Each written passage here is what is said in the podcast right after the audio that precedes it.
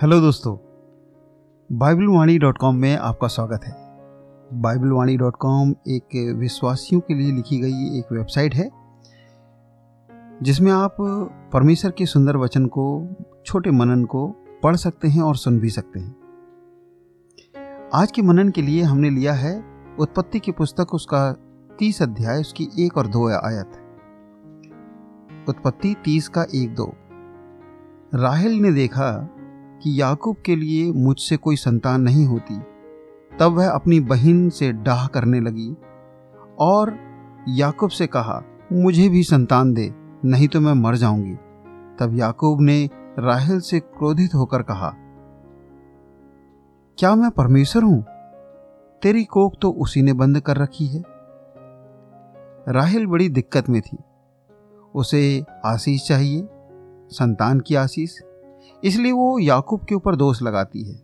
वो भूल जाती है कि आशीषों का दाता, आशीषों को देने वाला तो परमेश्वर है। यदि आप कुछ समझ नहीं रहे हैं तो आप अपने आप पर, आसपास के लोगों पर, सरकार पर, परिस्थितियों पर, मौसम पर, परिवार के सदस्यों पर, सभी पर दोष लगाएँगे। कि आपकी आशीषें कहाँ से मिलती हैं? आपको यदि लगेगा कि आपकी आशीषें उनके कारण ही मिल रही है, तब तो आप उनके ऊपर दोष लगाएँगे। लेकिन यदि आप ये जानते हैं कि परमेश्वर ही है, जो सभी आशीषों का दाता है, वही आशीषों को प्रदान करता है तो आपका दृष्टिकोण पूरी रीति से बदल जाएगा। कहते हैं, नज़र बदलता है, नज़रें बदलती हैं तो नज़ारे भी बदल जाते हैं। आपके हालात, आपकी परिस्थिति सब कुछ बदलने लगता है, जब आपका दृष्टिकोण बदलता है। आप लोगों से परेशान मत हो। पवित्र शास्त्र हिदायत देता है। मनुष्य पर भरोसा करना फंदा है।